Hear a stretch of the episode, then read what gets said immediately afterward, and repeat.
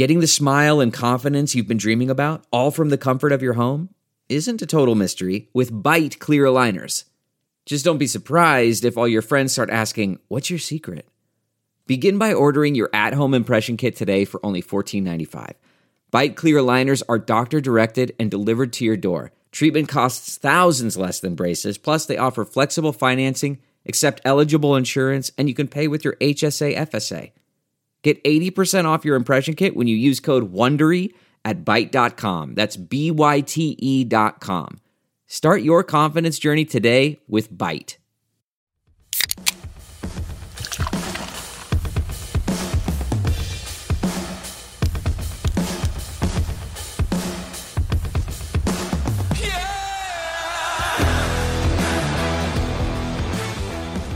What is up, everybody? Welcome to the second of two bootleg episodes this week. We are in the NFC today, doing a slight recap on the uh, the wild card weekend that was. Although I know this is coming out on like a Friday, so I'm sure you guys have heard everything possible about those games already. So we'll keep that part quick and uh, spend most of today doing a deep dive into the meat and the nuts and bolts of these divisional round matchups. But before we get to all that, EJ, my wonderful partner, Fred, co-host, how you doing? I'm good, but I'm I'm of two minds right now. Literally of two minds. One is NFL playoffs, going to the Super Bowl. And the other one is draft. So when somebody says a name or a stat, I'm like, is that the TCU kid? oh no, that's the Nickelback for the Eagles. Okay, cool.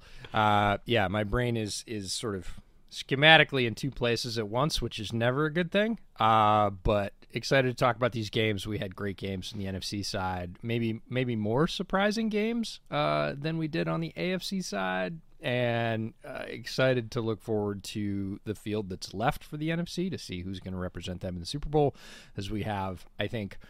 Some of the players that we thought we were going to have at the beginning of the year in that mix, um, one that we definitely did not think was going to be in that mix, and that makes it fun too. Um, one quick thing that I want to hit on before we get to the wildcard recaps and the divisional round previews, because I know our audience would kill us if we didn't mention it. Um, as of about 10 minutes before we started recording, Greg Roman got uh, relieved of his duties, parted ways, whatever you know, nice way you want to phrase it, in Baltimore. I think that this was a, a, a very unanimous reaction around the football world of it was time um, Greg Roman did some great things, especially in terms of, at least in my opinion, did some great things in terms of allowing Lamar to acclimate to the NFL, you know, in his own way. Um, and I think that, you know, kind of using that dynamic rushing attack in like 2018, 2019, um, you know, to kind of augment – everything as Lamar was was learning and growing and developing as a passer and all that kind of stuff. So the offense was still functional before Lamar became like one of the better passing quarterbacks as well. You know, led the league in passing touchdowns, all that kind of stuff, unanimous MVP. But kind of getting him through those early bumps and hurdles with the run game, I think, was one of the best things that ever happened to Lamar for his career because um, it just kind of got him through that period.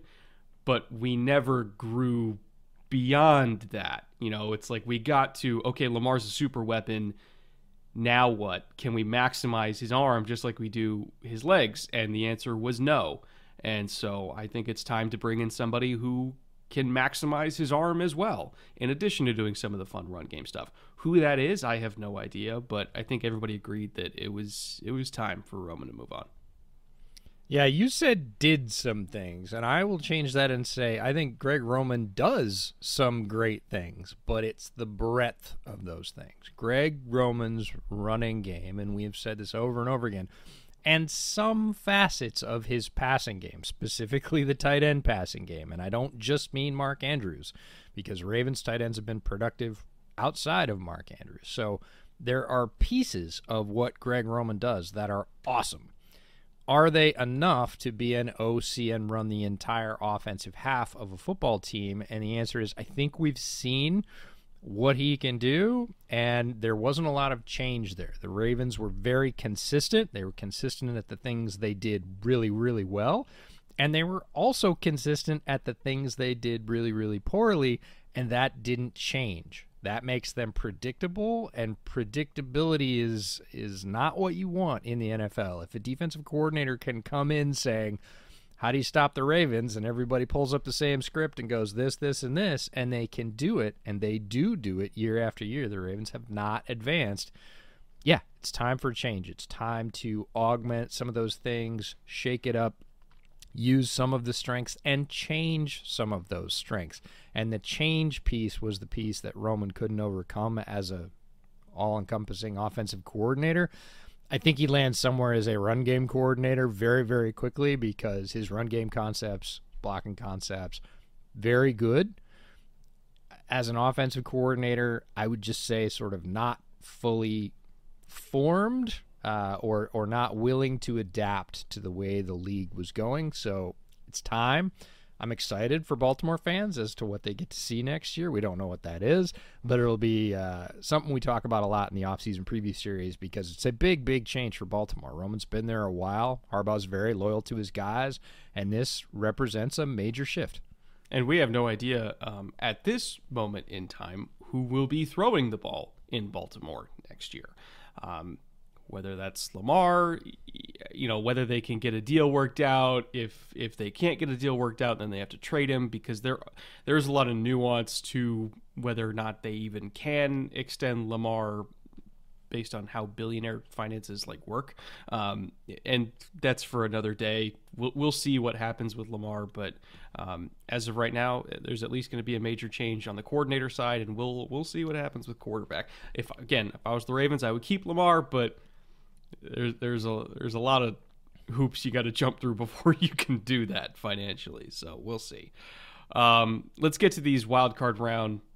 The spirit of performance is what defines Acura, and now it's electric. Introducing the ZDX, Acura's most powerful SUV yet. Crafted using the same formula that brought them electrified supercars and multiple IMSA championships the ZDX has track tested performance that packs an energy all its own. Unlock the energy and order yours at Acura.com. Recaps, and we'll kind of get through these a little bit quickly because I know it's like Friday. People have people have heard a lot about these games already, but we we still want to give our thoughts. Starting with Seahawks 49ers. What really kind of blew me away with this game was that San Francisco did not even look in sync for half of it, and they still put up 40 points. Purdy was a bit shaky early, actually a, a lot shaky early. Um, there was some ball placement issues. There was a, a clip that kind of went viral where he threaded the ball. Well, I use the term loosely. Threaded the ball, uh, you know, down the boundary in between the corner and the safety, and everybody's like, "Oh my God, that was an amazing throw." No, it was not. He left it way too far inside. That was a hospital ball waiting to happen, and he got lucky that his receiver uh, you know, was able to walk away from that one. It was not a good throw, and he he had some accuracy issues early on. And, you know, whether that was because it was his first playoff game, there was inclement weather, maybe there was nerves, I have no idea. But he was shaky. I think we can acknowledge that. And they still put up like 17 points in the first half. And they still ended up putting up 40. Because once he settled in, you know, in the second half and and he you know, became solid again, not like spectacular, but solid. This team is so ridiculously talented and so well schemed that there's almost nothing you can do about them when they get going. Eh, from any personnel grouping, whether it's 21, 22, 12, 13, 11, like they, they every single personnel grouping they roll out there has a bunch of trained killers on it. Like that is how talented they are, that they can run anything from anything and it's almost impossible to stop unless you can match talent for talent on defense. And one of the only defenses that can do that is the 49ers. So it's it's a ridiculous threshing machine. And then one more note on Purdy. Uh, this game was a, great example of another reason why I think this offense has been operating better with him than it, it was with Jimmy and to a degree with Trey, even though we didn't get to see much of Trey. The ability for Purdy to avoid – the negative plays. It's not necessarily the explosive offensive plays. It's the ability for him to avoid the negative, avoid sacks, avoid turnovers, avoid going backwards that then sets up McCaffrey and Deebo and Kittle and Aiyuk to to kind of do all the other stuff after the catch. But like how he gets out of sacks with that quickness, I mean, the, the 155 10 yard split shows up every single time he's in a messy pocket because he is really hard to get on the ground. And if you miss him and he gets outside, he's got good field vision where he can then kind of like, you know, it's not Joe Burrow, but Joe Burrow does the same things where it's like you miss him once and then he can find a guy down the field. Purdy does the same thing at like a very, very way less ridiculous level, but he still does uh, some of the same things. And so I think that again, his ability to avoid those negative plays, like Burrow, and turn them at least into minor positives, is what really has turned this offense up to eleven. So they're talented everywhere. They can run everything. Their defense is amazing. Their quarterback, when he's not making mistakes, is guiding them to to, to forty point games when it feels casual. I don't know what you're supposed to do about it, man. I really don't. You're not supposed to do a lot. Robert Mays called the 49ers on Twitter a tsunami, and he's mm-hmm. right. They are a team that will overwhelm you on both sides of the ball. There's talent everywhere. They're as well coached as any team in the NFL on both sides of the ball, and that is a very, very potent combination. One that can overcome some messy or shaky early QB play. Our buddy Ted Nguyen said on Twitter that uh, we can say both things can be true that the quarter, the 49ers offense is the most quarterback friendly offense in terms of support. We talked about how difficult it is mentally, so not friendly necessarily that way, but all the support. You have a great offensive line. You are surrounded by top tier offensive talent everywhere you turn, and that he's playing well right? That the offense is supporting him and that he's playing well. Both things are true. It's not that Purdy is lifting this offense, it is that he is operating it very well and he is avoiding the negative. He is keeping this offense ahead of the sticks. And every offense, no matter how well it's schemed or how well it's staffed, likes to stay ahead of the sticks. Third and short is a lot better than third and long for any offense out there, and any coach will tell you that. Purdy is doing that and then some because he has some extra little bit of sauce. He was shaky early in this game. He is a little bit messy. And one of the things that I thought about in rewatching these games is how close, and it's not that they're the same, they are different, how close Purdy and Tyler Huntley are and how much situation around them matters. Because we said the same thing about Tyler Huntley in our AFC preview. He was a little messy right? It was not super pretty. Not all the things he did were great, but he kept his team in contention. And Purdy is that way as well, but his situation is so much better that they roll up 40 in that case. They don't lose by a touchdown, they roll up 40 and, and sort of win going away. Yes, escapability is a thing, but he will do things like leave that ball inside. His balls flutter a little bit when he throws them. Um, he will throw a little bit late or a lot late in a play and make something happen so it's not always pretty, but it is very, very effective. And at this point, I don't know how you counter that effectiveness. The Seahawks triumvirate of the folks we said needed to play well Geno, DK, and Kenneth Walker all played really well. Yeah, they had good games. Wasn't enough, but that's that's sort of a valiant effort that doesn't amount to anything because you're just overmatched everywhere on the field. And given the relative position of where these two teams are in their sort of building and development, yeah, it makes sense. That's kind of what we said: is Seahawks are going to have to play perfectly, and the Niners are going to have to screw up. And those things didn't happen, and the game ended up the way the game ended up. Speaking of screwing up, by the way, let's get to Giants Vikings. which was an upset that I think uh, everybody saw coming. I mean, I, I, I made it clear before this game that I expected the Giants to win, and they won. And it it actually felt kind of a, you know, regardless of what the score said, it felt like a more comfortable win than than what the scoreboard said. Like we were about 20 minutes of game clock into that game, and I was like, oh my god, they can't stop them because the Giants' run game was rolling. They heavily involved Daniel Jones in it. He played phenomenally well. That that's one of the best games I've ever seen Daniel Jones play, both on the ground and through the air.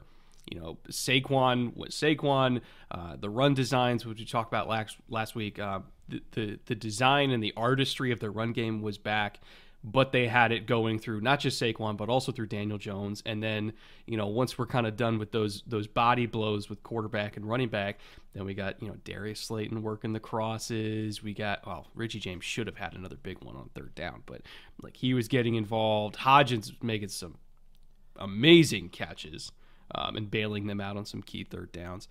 Um, Bellinger got involved. Like it, it was a well oiled machine on the ground and through the air. I will say, still slightly concerned that they did not throw a single pass over 20 yards down the field. I really wish that they would try to get a little bit more explosive through the air, you know, uh, with air yards, not just yards after the catch, because I think against a better defense, they are going to have to take some shots, and we'll talk about that when we get to the Eagles Giants matchup. But against Minnesota specifically, it was a great game plan. It worked for them. Danny had probably one of, if not the best game of his career when he needed it most. And I kind of felt like early in the second quarter, there there was nothing the Vikings could do uh, to to win this game. I felt like they were getting bullied up and down the field. Dexter Lawrence was massacring people inside.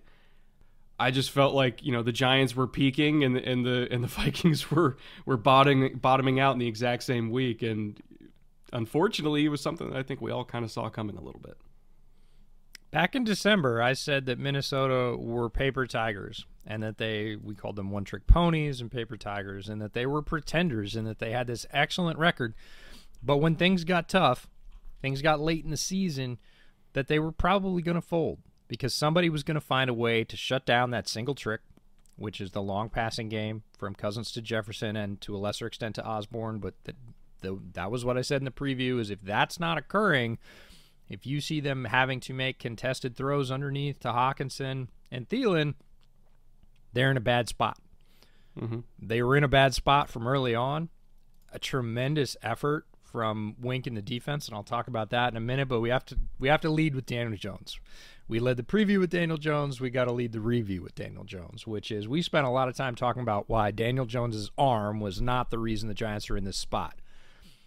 So of course, in Kollmann curse fashion, he had to go off. Mm-hmm. Absolutely go off. Best game of his professional career. 301 passing, two touchdowns, no picks, which has always been a bugaboo for him, along with the 78 yards worth of rushing, which were huge. So all credit to Danny. I'm not going to say anything else about that besides have a day, young guy. He went nuts, and it showed. He carried this team. On to the defensive side. So while Jones is glowing up the offense and playing better than we've seen him play all year, Wink's defense delivered. They had to shut down the trick, and boy, did they. Justin Jefferson, 7 for 47. Osborn, 2 for 20. Mm-hmm. Hockenson, as you mentioned, Hockenson was the only thing keeping them in the game offensively. and in the preview show, I said that the Giants would accept that. Mm-hmm. Like, that if Hockenson got his yards, they would live with that because it wasn't going to kill him. And Hockenson went nuts 10 for 129, 12.9 per. Great game. Didn't really pull the Vikings out of anything. Want to talk for a second about the interior defensive line for the Giants and how it just folded the Minnesota offense in half. Mm-hmm. Like Dexter Lawrence in particular. Team high eight pressures in the Giants' first playoff win since 2011. I know Big Blue faithful are waiting for that. How long has it been? 2011. Five aligned as a zero tech. Now, zero technique means head up on the center, dead straight solid. That is not a position or an alignment that defensive coordinators typically count on any pressures from. If you get one or two in a game, it's really good from that alignment because you are always running into some form of double team and you're going straight up. There's no shade. There's usually not a stunt for that guy. It's just stand up and take a beating. Well, Dexter Lawrence was doing the other thing. He was standing up and giving a beating. He's generated 29 pressures aligned as a zero tech. 20, 20 pressures for an interior defensive lineman any kind. Three tech. More than two care. a game. Yeah. is outstanding. Damn near 30 from lined up straight on, head on on the center is unheard of. This rare air. There just aren't guys that do that. You can't name any because there aren't any. That's 21 more than any other player this year. So he had 29, and it's 21 more than anybody else. It's like when you see those graphs and there's that one statistical outlier way up top and to the left, that's Dexter Lawrence this year. And it showed time and time again against Minnesota. He was pushing the center into the backfield in Cousins' lap. He was folding guys, taking on double teams, and still getting pressure on the passer. Unreal performance by him. As good as Daniel Jones was on the offense, Dexter Lawrence was on the defense. If you do the math, by the way, so on that top five list, uh, you know, Dexter's first with 29, which is absurd. Raekwon Davis from Miami is second at eight. Christian Wilkins, also from Miami, is third at seven. Davon Godchaux is at six. He's fourth. And Calais Campbell is fifth at sixth. Um, so Dexter Lawrence has more pressures from zero technique than the next four guys on the list combined. That is utterly absurd. And all those guys, by the way, are are either Really good players. shades or three techniques. Like you know, uh, Wilkins is a, is a three technique that they'll, they'll put at nose like specifically on third down and then like stunt him. So it's not even like he's being put in position where he has to take on double teams and run through them and stuff like that, like Dexter does. Like he he is absurd. He is absolutely absurd. It's one of the best seasons for any defensive interior defensive lineman that I have ever seen. I, I mean, truly. And I know that we're used to seeing crazy pressure numbers from Chris Jones and Aaron Donald at three technique, or they'll play five. Sometimes they'll put him out on the edge. Like we've seen Chris Jones this year, um, you know, put him out at edge and just say go run through the right tackle. Dexter Lawrence doesn't get to do that. he he is inside every single down, and and they say go hunt, and he hunts. He's just he's incredible. He really is incredible. I I can't remember if he was all pro or not this year, but he he should have been. He should have been. He should have been. He's on my all pro team, that's for damn sure. Um, but yeah, overall, I just the Vikings lived and died by Kirk and and Justin Jefferson, and to a lesser degree, KJ Osborn, keeping them in games with explosive pass plays. And when you take that away, they they don't have another punch. They just don't. And you know, T.J. Hockenson, as you mentioned, did his thing. You know, Dalvin had like 60 yards on the ground. Um, you know, the defensive front for the Giants did a really good job kind of bottling him up and limiting explosives because Dalvin is very much a home run hitter. Either he gets it all or he gets nothing these days. Um, and it's just it's they're not a complete team yet. I know they were like 11 and 0 in one score games, but you got to remember some of those one score games were really weird. You know, the Bills fumbled an exchange on their own goal line. Like they were dead to rights in that game. And something that almost never happens happened. The Colts had to literally blow the largest lead in NFL history to get them to 13 and 4. Like the, they're a good team, but they had serious flaws and all we were trying to do was trying to get people to acknowledge those serious flaws that their defense sucks and their offense was way too one-dimensional with Kirk and Jefferson. And if that wasn't working, they had nothing else. And unfortunately for them, wasn't working in this game and they had nothing else. So, what can you do? We're driven by the search for better.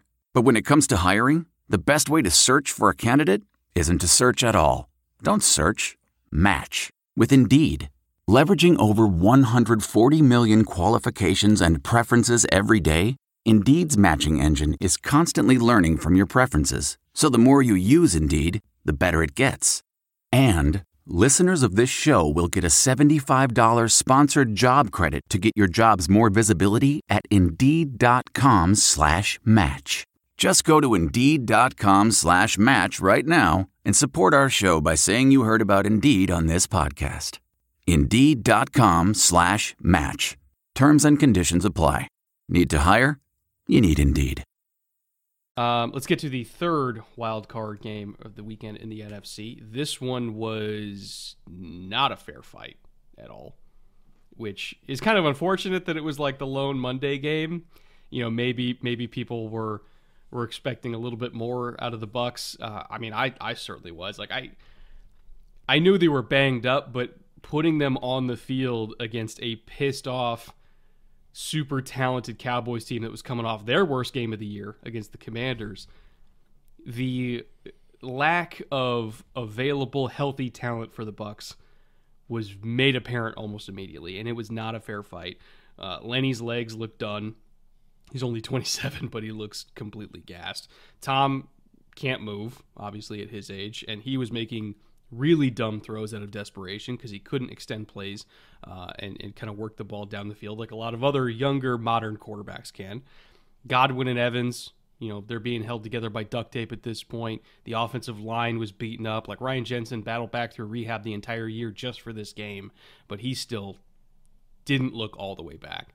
Um, you know, it just it, it it was a rough watch, and you know, by about late first quarter, early second quarter, I was already kind of just on to next week and thinking about Cowboys 49ers because I I saw no path where the Bucks were going to be competitive after seeing what was taking place on the field and yeah, for the next 3 quarters after that, they were not competitive. It not to be unexpected, right? This is a this is a sub 500 team representing uh, you know their division in the playoffs because divisional winners get a playoff spot in any other year or in a sort of more rational system where wins actually did matter they probably wouldn't have been Mm-hmm. and unfortunately everything we hoped for about the bucks chances here were dependent on things that weren't the case health first and foremost i texted you during the game and said godwin is so hurt right now he was getting up from every collision like holding his shoulder not moving his arm gritting his teeth all credit to him for trying to play through it he was nowhere near 100%. I, w- I would bet he's probably not even near 50%. He's still out there on an NFL field trying to make plays for his quarterback, trying to get his team going. There wasn't anything that was working. And on the defensive side, no answers. None. Dak, much like Daniel Jones, who we said, oh, has been a gambler and has been inconsistent, just needed to come out and be razor sharp. Best game I've seen Dak play in a couple of years, easily. After the first quarter, after they sort of settled the nerves and got past the whole Cowboys don't play well on grass thing, which in hindsight, a lot of people said, oh, it's ridiculous. It wasn't ridiculous when you looked at it pregame. But yeah, during this game, didn't make a hill of beans worth of difference. Mm-hmm. Nothing. He hit every opportunity the Bucks gave him, and they gave him a bunch of opportunities. I was, if one thing stood out to me about the Bucks' effort on both sides of the ball, or not effort, about their game on both sides of the ball, was miscommunication, defense, on offense. How many times did Tom look at his wide receiver and go, Yeah. you know, and you don't typically see that from this team on either side. Uh, Bucks watchers who have been, you know, tracking this team all year are very familiar with that. They knew this team was underachieving and not playing up to its potential on either side of the ball. But Dak's day, 305 passing, 4 TDs, 0 picks and looked masterful doing it again. He didn't miss when things came open, made tough plays. He was on schedule, kept them ahead of the sticks. Didn't really feel like he was gambling at all in this game after we spent what He didn't 10 need minutes. to. yeah, spent what 10 minutes in the preview talking about how he did. He was just surgical. Um, other hits from the preview said Pollard was the leading back over Zeke. Pollard 15 for 77 at 5.1. Zeke 13 for 27 at 2.1. That It's that one time, played out. It's time. That that one played out Yeah. just like we said. Uh, and I also called out the two leading Dallas receivers, CeeDee and Schultz, by a mile. CeeDee four for 68 and a touchdown, but Schultz again a little bit like Hockenson. We're going to talk about this more as we talk about this week's matchup. He was seven for 95 with two scores. We said how important he was as that second step, and that he was most definitively the second step in Dallas's passing attack. We saw that play out on the field as well. So Cowboys roll, which is I, don't know one of the biggest week to week swings we've seen in the NFL, from scoring like 11 against the Commanders to completely destroying the Bucks and looking like a complete powerhouse doing it. Um, you know, again, we learned things about both teams. Most of them, I guess, we probably already knew about Tampa. We thought they might have a little something in the bag. They didn't. They ran into a superior team playing better football at this time of year, and and this is the result. I I mean I don't want to accuse the Bucks coaching staff of anything, but like the game plan that was on the field for them was of a coaching staff that was fucking checked out. Like they called country cover three in the high red zone for one of those Schultz touchdowns. I think it was the first one. They called it from like a 22 yard line. It's like, why are we calling spot drop cover three, which is probably one of the worst coverages you can call in that area of the field because you literally just run the tight end up the seam and there's nobody carrying him and the safety can't nail down in time to take it away. Like if you're between the 20s and there's time to make a tackle, fine, but like by the time that throw hits, he's on the goal line. Like why are we calling cover 3 in the high red zone? It's stupid. Like it, it's 2023. What are we doing here? Like this is not the Legion of Boom. You can't do that. Uh, and they called it, and they and they gave up a touchdown immediately. So I the coaching staff did no favors for any of these Bucks players. Uh, Byron Leftwich, by the way, on the offensive side, uh, got let go today. There's like at least seven Bucks assistants that are getting let go. If I recall correctly, it's five on offense, two on defense. I did not get which names yet as of the time of this recording, but they are doing major shakeups on the staff. Obviously, sounds like Todd Bowles is safe, but they are they're going to be hiring a lot of folks in the offseason to try to patch whatever holes they feel they have in their coaching staff. But looking at the effort against the Cowboys, um, really not good game plans on either side of the ball, and I think that that showed. Like injuries are one thing, but can we call literally anything else? in the red zone and cover three guys. Like, come on, you guys are pros. Well, spot drop in 2022 in the NFL. It doesn't work. Nah, like No. just don't. But this was a team with major issues throughout the year, and it weren't. And you, like you said, not just injury issues. Uh, you said last week that the vibes in the Ravens building were messy. The vibes in Tampa Bay's building are messier, if that's a thing, and they have been all year. Again, this team was not 500. This isn't like even like Minnesota that got those bounces and had a good record. They didn't even have a good record. Mm-hmm. There have been problems, sort of foundational, substantive problems all year, and they all showed up when they ran into a team that had very, very many less of those. Let's just put it that way. Let's get to our divisional round previews now, which you know is what a lot of you are here for. Starting off with Giants Eagles. Going to be the first game that we see of Jalen Hurts in the playoffs this year. They got a much needed bye to try to get healthy. As of the time of recording this, I'm not entirely sure what their injury report looks like because they're they're banged up in multiple areas, uh, both in the trenches and it's you know on the back end. It's they're not the healthiest they've ever been, but at the same time, it's still the Eagles. Even 80% of their roster is still one of the most talented teams in the entire league. And uh, as long as Jalen is okay, and the receivers are okay, and the defensive tackles are okay, they're probably still. I, I don't want to say uh, an impossible hill for the Giants to climb, but the talent differential between these rosters is notable. And I, you know, the last time they played in a real game, the last week of the season, I don't think counts because their starters rested and all that kind of stuff. When they actually played a real game like a month ago, Eagles blew them out, completely swept them off the field. Uh, it was not close. And I'm not predicting that same result, but I do think that that score was very representative of the length that the Giants still have to go to in roster building to match Philly. And Philly, schematically, is also a little bit of a nightmare for the Giants, which I think also contributed to that blowout because they do a lot of the things on defense that give the Giants problems, which is playing a bunch of big bodies up front. So if you're in 12 personnel, Giants tried to run uh, in that first matchup from 12 personnel early on.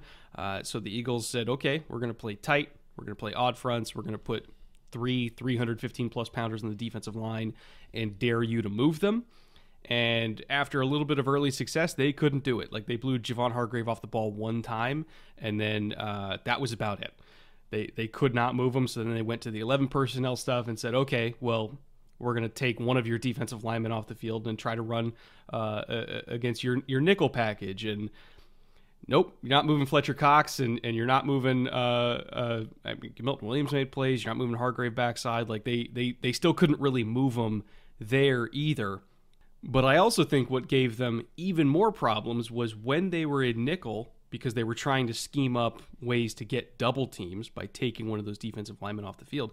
When they were in nickel, you saw the Eagles linebackers just fly upfield, like completely disregarding everything. And they were just penetrating and penetrating and penetrating because they wanted to force those double teams to kind of, you know, dissolve earlier because somebody's got to peel off to pick up a linebacker that's screaming into the backfield.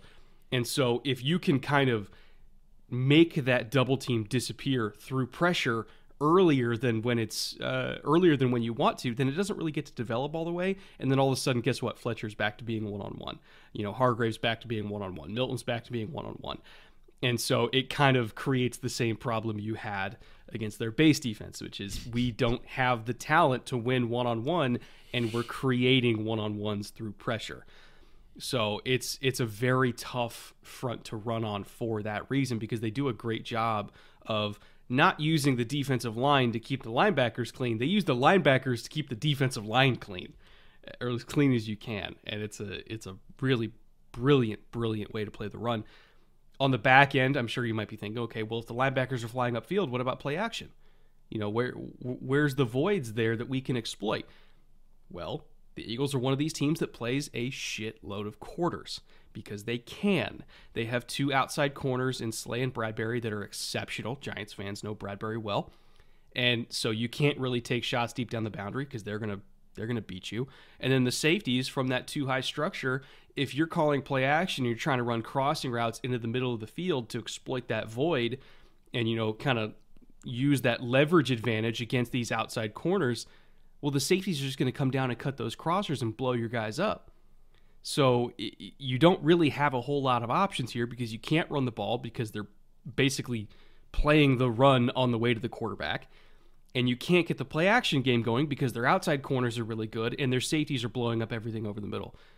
It's such a tough defense to play against because the only way to beat it is to out talent them you need receivers on the outside that can beat Slay or Bradberry just a little bit. And if you don't have that, you're not going to get anywhere. So it's a really tough, tough thing for Brian Daboll and Mike Kafka to try to scheme against. I don't know what they're going to do. I do know that they're going to have a plan. I just don't know what it is because I'm not a I'm not an NFL coach, and I, I really look forward to seeing what their plan is. But at least for me, on paper right now, I don't know what they can do to to even this one up. There's just there's too much of a talent differential. I don't know that even it up is necessarily the goal. They're going to have to win some things that go their way. And for that particular route you're talking about outside, that you need good enough receivers who can beat those very good outside corners even a little bit, you also need time.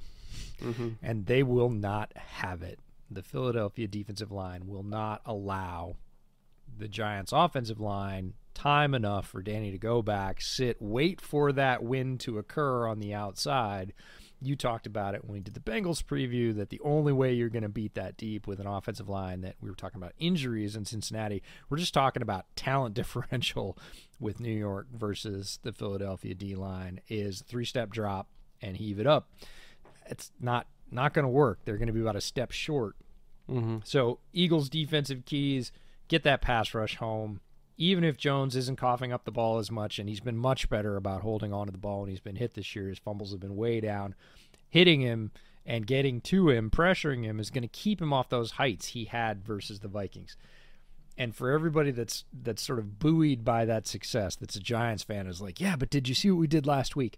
It is hard to overstate how much better the Eagles are in pass rush than the Vikes. Mm-hmm. The Eagles are the number one in sack percentage in the NFL. Number one. By a lot, the Viking, by the way. the Vikings are 23rd. So all that success you had against Minnesota, yeah, absolutely you did, and we gave Daniel Jones his props top of the podcast. Ain't gonna be like that this week. Mm-hmm. Very, very different opponent on the other side of the ball. For the Giants, offensive key is what they can kind of do. I'm with you. There's not a lot, but they're going to have to be weird. They're going to mm-hmm. have to go out of the box. They need to be ultra aggressive and go for it on fourth down. And Daboll and Kafka have been aggressive this year. I think they need to turn that up to 11. They can't let it down. Maybe just don't punt once you're past your own 45. and that sounds crazy, but I'm If you're gonna go down, serious. go down swinging. Here's why. It sounds nuts, especially in a playoff game. Playoff traditionalists will be like, no, you tighten up, you punt away, you play the field position game. They can't. They'll lose. Philly has very few gaps in their defense. We just talked about how good it is as a unit and how talented it is. One of the very few gaps in their defensive armor is letting opponents convert fourth downs. They're 24th in the league. They allow about 60% of fourth downs to be converted. So when I say don't punt, I mean don't punt. Did you say sixty percent? Yes. Statistically, you'd be stupid to punt if they're allowing sixty percent. This is what I'm talking about. It is not a you know, it is not a big window to exploit, but it's something and the Giants are going to need every possible opportunity. And if that means going for it on fourth down when you're on the, you know, Eagles 45 yard line and it's fourth and 3 or fourth and 4 where you typically go, mm, no, we're just going to put this one back and put it on our defense and let Dexter Lawrence do his thing that's traditional thinking and it's going to get you whooped versus a more talented team. Press them. See if you can get an extra series. You're going to need every chance. It's not a good one. This is not a like surefire way that the Giants beat the Eagles. This is a give yourself a couple of more shots and see if it works. I mean, it's it's really kind of fascinating to me how how simple the formula is, both for and against Philly, because I mean their offense is the same as their defense. Like they lead the league in uh, in taking shots down the sideline because they have AJ Brown and Devonta Smith. Like you can like Jalen Hurts throws more boundary fades than anybody else because he has those receivers. And I know they do a whole lot of the RPO stuff, and um, you know they let Miles Sanders just absolutely tear people to shreds on inside zone because their offensive line is gigantic and they blow people off the ball. It's not a complicated offense; they're just better at it than everybody else. It's it's actually kind of remarkably similar to the uh, the Bengals approach last year, of like you know fuck it, Ja'Marr's down there somewhere, and, and Tee's not far behind. It's the same kind of thing and I think that uh, the the formula of of simplicity but aggressiveness is what has gotten them this far. And so if I was the Giants, I'd probably do the same thing. Like if we're going to die, we're going to die swinging. Like they're already playing with house money. Everybody thought they were going to be the worst team in the league. Well, not everybody. I don't think we did. Um, I can't recall what our projected record was. It wasn't this. It was not great, and it was last in the NFC East, maybe with depending on how quickly it gelled with the Commanders. We we basically said we think they'll be third or fourth.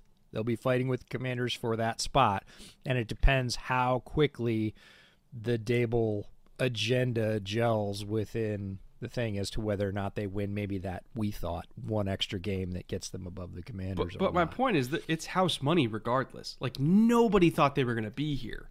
So hundred percent, and I don't play scared. Just No. go for it. one of my points is run what you brung, right? Yeah. Danny and Saquon got you here. Don't go away from it. Like, it's what you got.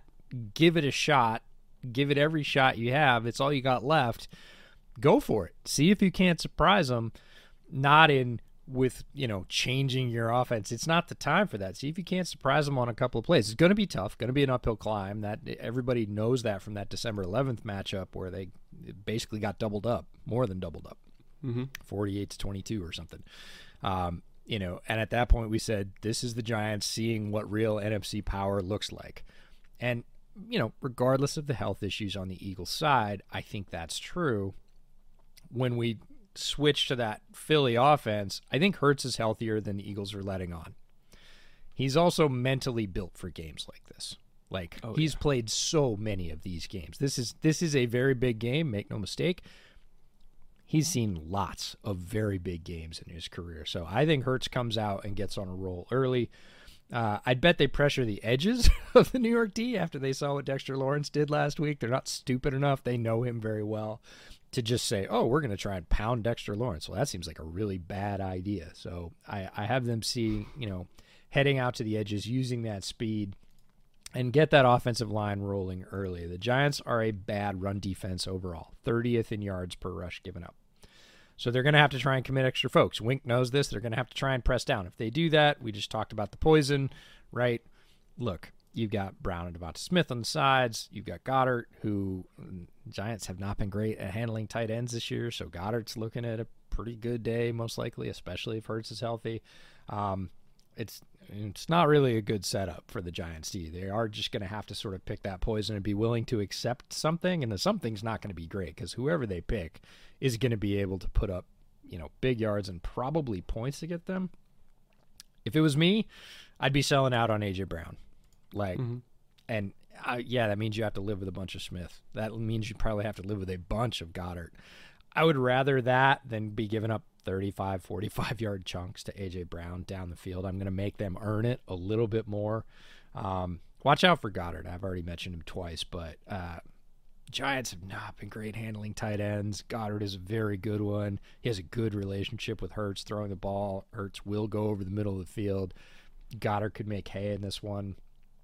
You know, I know that the Eagles are well aware of Dexter Lawrence. We said that earlier, but use that like the boogeyman if you're the Giants defense. Move them around. We just said they don't move them around. They don't put them on yeah. the edge. Move put them around. Five put the, Why not? Put them on the edge. Like yeah. put them in a couple places where the Philly offensive line is looking for him and goes, "Whoa, whoa, whoa, he's over there." Uh, we haven't seen that before. Again, mix it up a little bit. A little bit different than what I said on offense, which is run what you brung.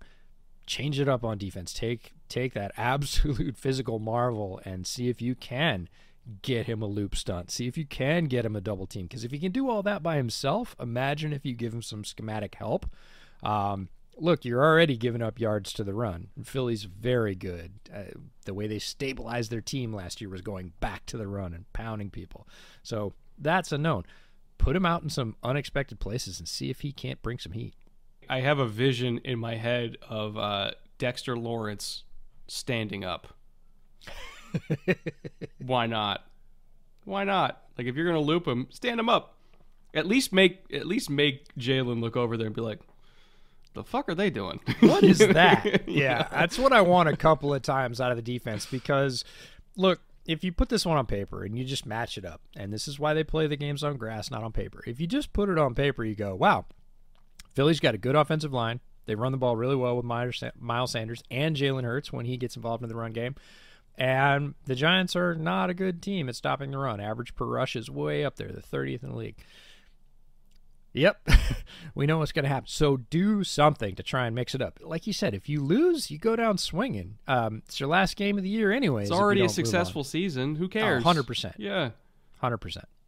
And if they make the they make the conference, they win this game and they make the conference championship. They're the team of destiny, straight up. like, to go from where they were in August yep. or really where they were last last December, January this time to conference championship game would be one of the most remarkable things I have seen covering this sport in 10 years. And you basically just hand Brian Daboll coach of the year at that point. Yeah, I was going to say if Daboll does not win coach of the year if that happens, it's rigged. It's rigged. Straight up rigged. Oh man. There's actually another guy that people have a legitimate case for coach of the year, but I don't think he's going to win it just because people are aware of yep. how strong the roster is, and that's Kyle Shanahan.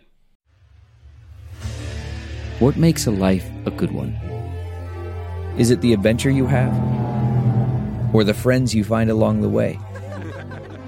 Maybe it's pursuing your passion while striving to protect, defend, and save what you believe in every single day. So, what makes a life a good one? In the Coast Guard, we think it's all of the above and more. But you'll have to find out for yourself. Visit gocoastguard.com to learn more. So let's get to Cowboys 49ers. There there has been a groundswell of support for Shanahan because everybody is thinking, okay, arguably the best team in the league. You know, either them or Philly or, or, or KC are the common answers for best team in the league. They're on their third quarterback, who was the last pick of the draft that nobody believed in, that came into camp basically as QB4. This is incredible and something that should be commended with, say, a Coach of the Year award. I totally get that point, but at the same time, at the same time, Christian McCaffrey, George Kittle, Deebo Samuel, Brandon Aiyuk, Kyle Juszczyk, uh, the list goes on and on and on. Oh, by the way, Trent Williams. Oh, by the way, Spencer Burford, having a great year at guard. Like the offensive line is is really really talented. Oh, by the way, the defense might be the best in the league. Like th- there is an argument that what Kyle Shanahan has done is is incredible, but I think it's the fact that Brian Daboll is also on this stage with definitely not the 49ers roster that that makes me push that over the top. But anyway, let's get to Cowboys 49ers in terms of schematic matchup. This was a very hard game for me to prepare for because we're flying blind in a lot of ways. Uh, the Cowboys have only faced 21 personnel on four plays this year. They just they've barely seen it, and I think they were against the Bears. Like in terms of true 21, I'm not talking like two halfbacks on the field. I'm talking fullback on the field, running back. I'm pretty sure Khari Blasingame was the only fullback they've actually seen this year. It was a long time ago, long okay. time ago. So we have almost nothing to go on. This is all theory crafting. Um, what we do know is that the 49ers, as an offense, see more cover three than anybody else. They get it 50% of the time total, which is insanely high. And it also makes a lot of sense because they do play a lot of 12 personnel and 21 personnel and they run the ball so much. So people are like, we're putting a safety down there, we're playing cover three, and we're gonna we're gonna live and die by that. The problem is they also shred cover three better than almost everybody else. Not necessarily um, deep as much. That's why they drafted Trey Lance, is they wanted to be able to threaten it deep more. But the way that they use personnel and motion and misdirection to space out zones in cover three. They do that better than everybody else to create very easy throwing lanes. Uh, you know, in between all these bodies, you know, like we talked about uh, yesterday's show. The Jags struggled against cover three from the Chargers. They were not doing a good job of spacing everything out.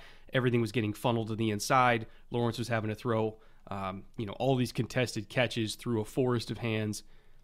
Niners have no issue spacing people out through misdirection and motion and, and play action, all that kind of stuff. And so it's kind of a death sentence to play cover three against them because you're gonna die. You'll you'll die slowly, but you're gonna die. And so what I kind of want to see from the Cowboys is a lot of man coverage. I want to see them plaster guys, stick to them. You know, don't try to get caught up you know, with your eyes in the backfield tracking motion and saying, "Oh, I got to push over here," um, you know, because that's what that's what my scheme says I got to do in this zone. Where if we get a new guy, you know, coming off a, a, a jet motion, I have to push out to it because that's going to leave space where somebody else has to then think and react, and they might be a step late, and all of a sudden you got Kittle getting the ball in space. I want man. I want people to know pre snap that's my guy. I'm going to stay within four yards of him before the snap. That is my guy. And if he gets open on me, he gets open on me. But we're going to make Purdy throw it. We are going to make him throw against man. Four out of his six turnover worthy plays since he started playing in week 13, which is a very low total of turnover worthy plays, by the way. But four out of those six were against man coverage. They have to make him make tough throws that are contested throws against man. And they can do that. They absolutely can. Um, in addition to that, what I also want to see is, especially when we get 21 personnel in the field or 12 personnel in the field, and we're thinking it's a running situation, which is exactly when Kyle likes to call boots and, and get Purdy out on the move and throwing these crossing routes and stuff like that. I want them to do a five man surface and basically say, okay, we're going to play outside zone with this five man surface, two linebackers behind it, and I want Micah on the weak side edge. Not the strong side edge over the tight end. I want him on the weak side edge, regardless of where that is, whether it's left, right, to the boundary, to the field, whatever it is. I want him on the weak side edge, and I want his one job to be go get Brock Purdy. I'm not chasing Christian McCaffrey on the backside of outside zone. I know they run outside zone the fourth most in the league. It's like almost 40%, 37% to be exact. They run it a shitload. I don't care. I'm going to let the rest of the defensive line and the linebackers handle that. I'm going to let the safety come down and and you know kind of fill that backside running lane because um, I trust him to do that. But I don't want Brock Purdy getting out on boots. And I think that you know some people might say, okay, well, why do you have to use Micah for that? Why can't you use Demarcus Lawrence? Why can't you use a defensive lineman? Why does it have to be Micah? Here's my answer. I want him on the weak side every play because he is one of the only athletes good enough to get Purdy on the ground. We have seen Purdy so many times this year. Again, we talked about how quick he is, how shifty he is. Even when you send somebody after him, he gets out of the tackle, and once he escapes, he can then reset and make the throw. He is so good at avoiding negative plays that I want to match. This sounds crazy to say. I want to match athlete for athlete in space. So Micah's one job in this game is to hunt down bootlegs and take that away and force them to run and run and run. And if Christian McCaffrey is getting 30 carries, I trust our guys to hold that to less yards than Purdy getting six bootlegs where he's completely clean and he can throw it down the field. I would rather they try to beat us that way than through boots. And if we're also playing man coverage, um, and maybe we can get a couple sacks that way with Micah. Now we're in business. Now we can stop a couple drives and give Dak a chance to match, you know, blow for blow on them. But all this this zone stuff, cover three, it's not going to fucking work. It's never worked for anybody since Purdy took over. So don't do it. That's my plan. Just don't do it. Play aggressive, and if they beat us, they beat us. But you can't wait for them to kill you slowly because they will. So it's funny. We don't talk about these notes before we put them in there, but I have a very similar plan for how the Cowboys can keep up with a less specific uh, way to maximize that. And I agree with you. Trying to get Purdy with someone that's not an uber athlete is not going to work. And strangely enough, committing Micah to that backside, weak side actually lets them play to the strength on those outside zone runs with guys like Demarcus Lawrence who are better at setting the edge. Now, Micah can set an edge, but he can also keep up with the cat quick Purdy, and I don't know that the Cowboys have another guy, so I love the suggestion. My suggestion is just that the defensive line needs to play good contain, and if they use Micah as the Uber enforcer to do that, cool. It might just work. Trying to get pressure on Purdy has been a very difficult task because of that escapability, and let's be honest, the San Francisco offensive line really, really good at their jobs too. Mm-hmm. But you got to take a shot because otherwise, yes, they will overwhelm you. They are that tidal wave. They will take you down with every sort of opportunity on offense, creating something that they just the sum total of those parts by the end of the game, if you don't gamble to knock them down, is going to be too much. I don't care if Dak plays lights out like he did last weekend. If they don't do that, the 49ers get to roll into everything that they like. They get to mm-hmm. operate in their comfort zone and making Purdy uncomfortable, both on the pass rush side, and you talked about Mike as the agent for that, and that backside, man pressure, right? You need to bump these guys. You need to say, hey, they're going to beat me one on one some. But I'm not just going to let them take all the space underneath because if I do, it's give an inch, take a mile. That's the 49ers offense in a nutshell. And you're going to have to do something to try and make that happen. It hasn't worked for anybody else, but again, take your shot. Shoot your shot. This is your last game to do this. If it doesn't work, you're out anyways. So mm-hmm. we all knows what happens if you sit back and play it straight. If you do that, they're, they're going to win. So. And would you really, if your goal or your plan includes giving Deebo five yards of space after he catches the ball to make a move rather than one yard of space, you're going to lose. Like, you can't give him space. You just can't. No. And it's an impossible task. We should. Uh, not impossible. Impossible suggests that it can't be done. It, of course, can be done. It is a very difficult task. The 49ers have made it so with a great combination. You talked about awards at the top and coach of the year. It almost feels like there should be, and maybe it's the Lombardi trophy, but maybe there should be an award for organization of the year. Because when you combine the personnel acquisition, the coaching on both sides of the ball, it is the best in the league and the actual play on the field, the Jimmies and Joes, the 49ers are at the top of the heap. Honestly, you could say in all three of those categories. Maybe you could say the Eagles are better in personnel acquisition. Their coaching's not quite. Their Jimmies and Joes very close, but I would still give the edge to the 49ers if you're just going spot for spot on rosters. It's the overall organization. It's not just Kyle. Kyle's done a great job, but John Lynch and his staff did a great job, and you know Brock Purdy, the offense, and everybody on defense. We could talk about Fred Warner as the captain of the defense.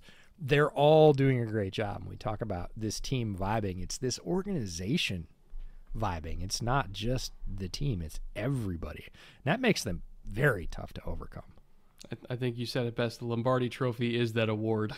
yeah, will be this year. Unfortunately, maybe. though, you know, you, you got to go through a lot of steps to get it, and sometimes, especially against a team like the Cowboys, that on paper are still very talented, but still not quite to the level of 49ers. If Dak is playing the same way he did last week, where he's hitting every single throw unconsciously, if CeeDee's playing his ass off, if these tackles are, are you know handling Nick Bosa or at least not dying from Nick Bosa. Um, you know, if you can get like one catch, one key third down catch against Fred Warner, they could still lose. Cowboys can still go to the championship game here. I am not completely ruling it out. It's going to take a Herculean effort for them to do it, but it is a closer game than I think people give it credit for because some people maybe don't want to admit this. The Cowboys are really good too. Mm-hmm. And like, this is a classic matchup. This is one of the things I love about this matchup is it harkens back to all the battles these teams have waged over the years. Like Cowboys, Niners, there is lore here. Mm-hmm. These teams have played huge games with huge stars for huge stakes, and this sort of feels like a rekindling of that, a reignition of that sort of place in NFL history, which is really fun if you dig into it. Cowboys offensive needs, like Dak has to stay sharp. He's not going to be as sharp as he was versus Tampa for a couple of reasons. The Niners are better than Tampa in just about every way. They're not going to give him the amount of time and space that the Buccaneers did. And DeMeco Ryans isn't going to call country cover three inside the 20. That's not going to happen. You're not going to get the freebies. So he's got to stay sharp and he's got to hit guys when they come open. And yes, those are going to be more contested throws on the other side as well. And they're going to have to lean on players as a second receiving option other than Dalton Schultz. And why I say that is we know CeeDee's going to get his. He's the primary. I think the Niners know that too. They know he's going to win some of those routes. Schultz is the straw that stirs their chain moving drink mm-hmm. right? When they need something mid to long to keep it going, it goes to Dalton Schultz. It did last week, it has all season. That means some combo platter of Gallup, Brown, and Hilton are going to have to step up and take some of those receiving yards against, I want to say, lower tier San Francisco defenders, but they're all pretty high tier defenders. If I'm DeMeco Ryans, and this sounds nuts, I'm bracketing Dalton Schultz with Fred Warner and Hufanga. Oh, that's not crazy at all. I'm I'm saying nope, mm-hmm. you don't get him. You get your CeeDee, that's fine, but you don't get any Dalton Schultz. I'm going to erase Dalton Schultz, and you're going to have to go to your realistically third, fourth, and fifth receiving options to make that happen. Uh, because if they do that, it's going to make Dak uncomfortable. They're going to be hitting him. We saw one of the Cowboys tackles go down. We'll see what his health is. We don't know as of the time of this whether or not Peters is going to play.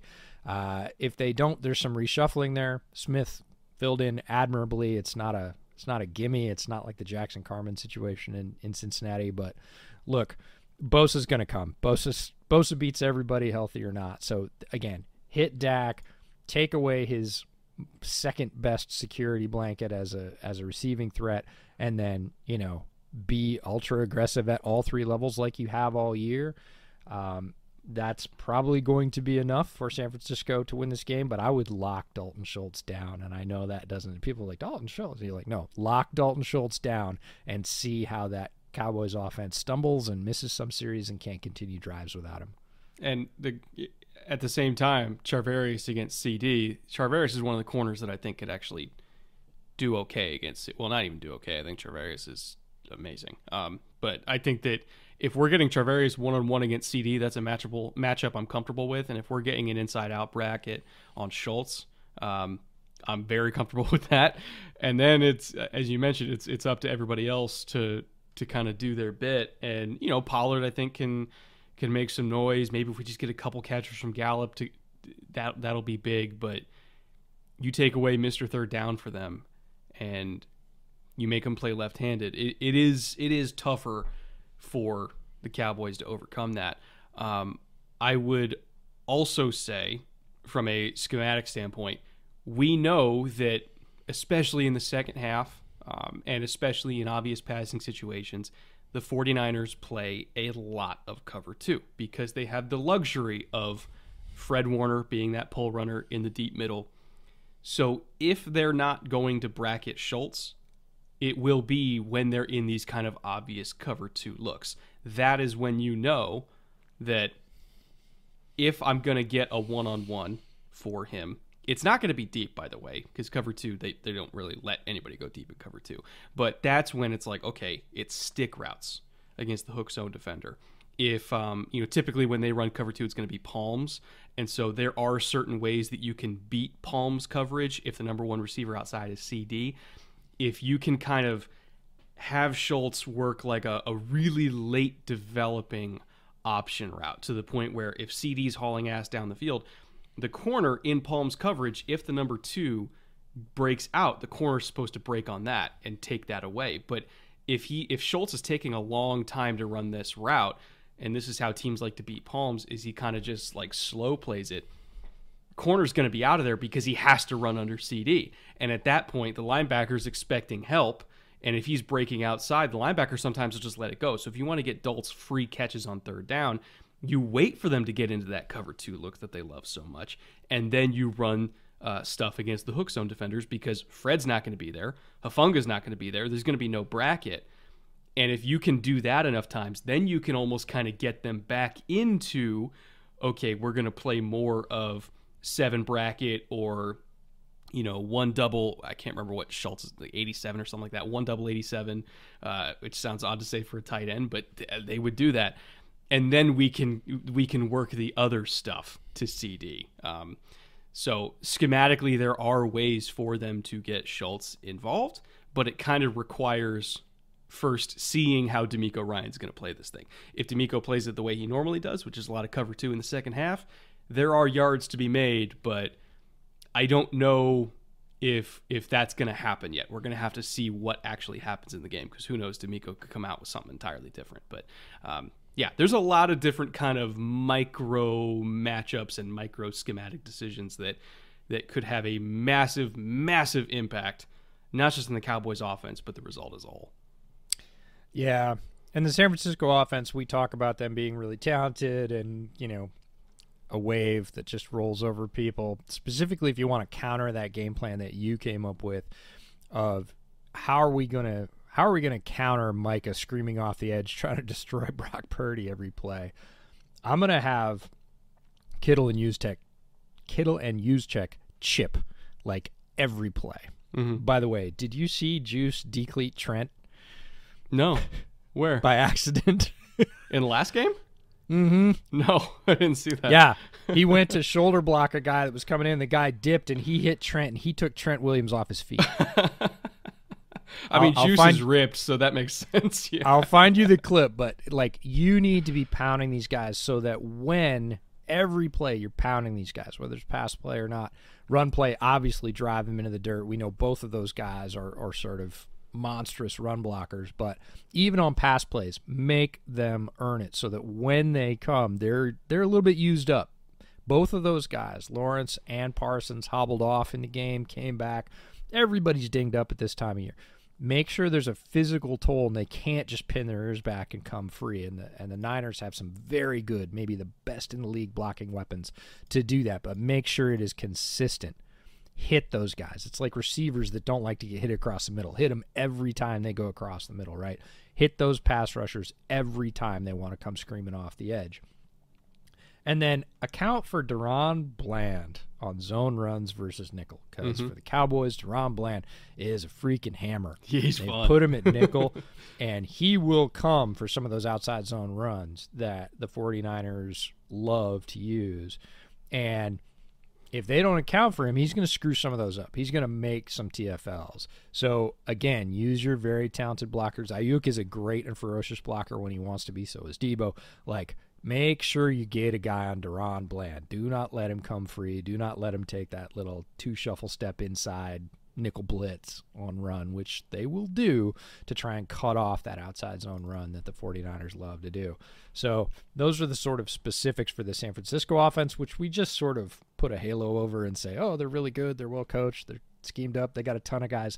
Like, those are some specifics I would use to try and attack this Cowboys D and get rolling and get those points. And, and look, there's a lot of pressure on the Cowboys offense, but one of those pressures, strangely enough, is the San Francisco offense.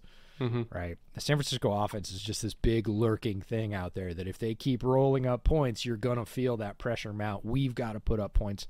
Maybe Dak starts to press. Maybe he does get back into that gambler mode. So you talk about the ways the Cowboys could kind of leverage the 49ers out of what they want to do. One of the ways the 49ers can leverage the Cowboys out of what they want to do is just keep scoring points. Right? Yeah. Just keep turning the pressure up, keep turning the heat on the water up until it starts to boil. And then somebody's going to have to press. And we've seen Dak when he's pressed this year. The results haven't been great. So it's odd to think that one offense can pressure another. But the 49ers, the way they're built, absolutely can. You do look at the scoreboard at some point and go, ooh, we got to get some here. Now, based on all of the information that you've all heard for the last 40 minutes on these two games, I did put together PrizePicks slips for both of them based on stats, tape study, everything we've done for the last four days. For this game specifically, 49ers Cowboys, uh, I did over CeeDee on 77.5 because I think um, Dak will have to throw a significant amount of time. And I do think that if we are if we are locking down Schultz on third downs, they will throw a shitload to CeeDee. And even though Charvarius is a tough matchup, I do think that CeeDee can win it. I do. And 77 and a half is a pretty light line. So I'm going with that. I'm going to go over on that. Uh, Christian McCaffrey, I'm going over 65 and a half rushing yards because I do think that they are going to be sending people after Purdy and leaving those backside cutback lanes open for Christian to hit. Uh, 65 and a half I think his total on rushing plus receiving is like over 100, but 65 and a half rushing specifically felt pretty generous, so I went there. Um, Deebo, I did over 55 and a half receiving um, because I think if we are seeing not just man coverage, but if we're seeing pressures and we're playing the run on the way to the quarterback, it's possible we get Deebo involved in the screen game to kind of alleviate that and uh, you know manufacture space for him to work, so to speak. So 55 and a half over for him. Purdy, I went under one and a half passing touchdowns because I do think the Dallas defense is going to play better than people think. Niners are still going to score, but I don't necessarily think it's going to be Purdy throwing them. And then I did uh, Prescott under 250 and a half passing. Not that he won't have a nice day, but 250 against this defense is a little bit of a stretch for me. So uh, that is my slip overall there. And then I forgot to mention it the Giants Eagles slip that I put together. I did Daniel Jones over 35 and a half passing attempts because they're probably going to need it. Just looking at the matchup here. I did Richie James over 42 and a half receiving because I think against all the quarters that the Eagles run, um, there is going to be some space underneath for all like the shallow cross stuff that Richie does. Um, I think that we can get him working on, you know, maybe some some deep outs to the boundary when the safeties are leveraged inside. He runs that route really well. So we only needed a couple catches for that to pay off. So I felt good about it. I did Saquon under 98 and a half rushing and receiving combined. That's based on my big belief in the Eagles defensive front in this game. I did Miles Sanders over 63 and a half rushing against the Giants defense. Seemed like 20 yards less than I expected. So I did over 63 and a half for him. That was pretty easy. And then I did Jake Elliott over one and a half field goals made because I expect the Eagles to make uh, plenty of red zone appearances in this one. So uh, those are my two slips. Remember, if you want to tail them or fade them because you think I'm an idiot, promo code bootleg over at PrizePicks will match your deposit up to $100 so you can use that extra 100 bucks on either these games or you know maybe the championship week or super bowl. If you're going on a run the next three weeks go for it. Either way you get 100 free bucks to work with on the platform uh, and uh, they're pretty pretty generous lines. You only need to win three out of five to to make money on it. So uh, quick reaction ej to these slips. Anything that stood out to you Godspeed, young bettor. Trying to figure out Kyle Shanahan's offensive distribution. Um, for whatever we think he might do, he will do something else. You are famously on record, um, certainly in the fantasy world, of picking options you thought he was going to use and didn't. Um, so good luck there. And you also bet on a kicker, which, you know, sort of breaks a rule, but I broke that one too this year. So uh, you know, in general, I think there's some really favorable lines. And if you're betting on these PrizePicks, mix and match. Pick the ones you like the best. There's a couple in there that make me go, eh, there's a couple in there, uh, like the Miles Sanders one that made me go, and the Saquon one too, that are like, huh, I, all right, that seems, that seems a little low. I'll go with that. So mix and match. Take the ones you like the best, put together a five or, or six parlay slip, and and go from there. Um, I think there's money to be made in these games. Boy, betting on Kyle Shanahan offensive distribution is always a fun time. And that's why uh, I only went with two Niners weapons so that if both of them screw me over, I still make money. So, because I fully anticipate that they will. Well played. Well played. Uh, we'll be back next week with uh, it'll only be one episode because we only have two games to talk about. It'll be the conference championship preview special, as well as recapping all of these uh, four division games.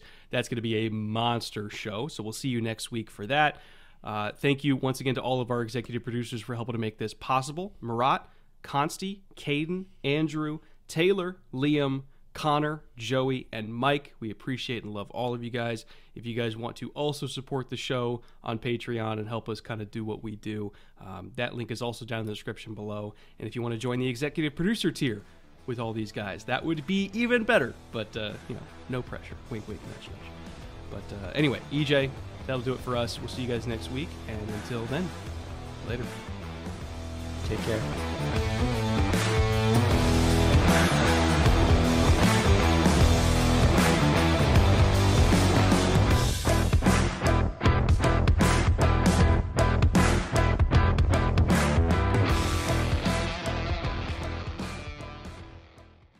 One, two, three, four.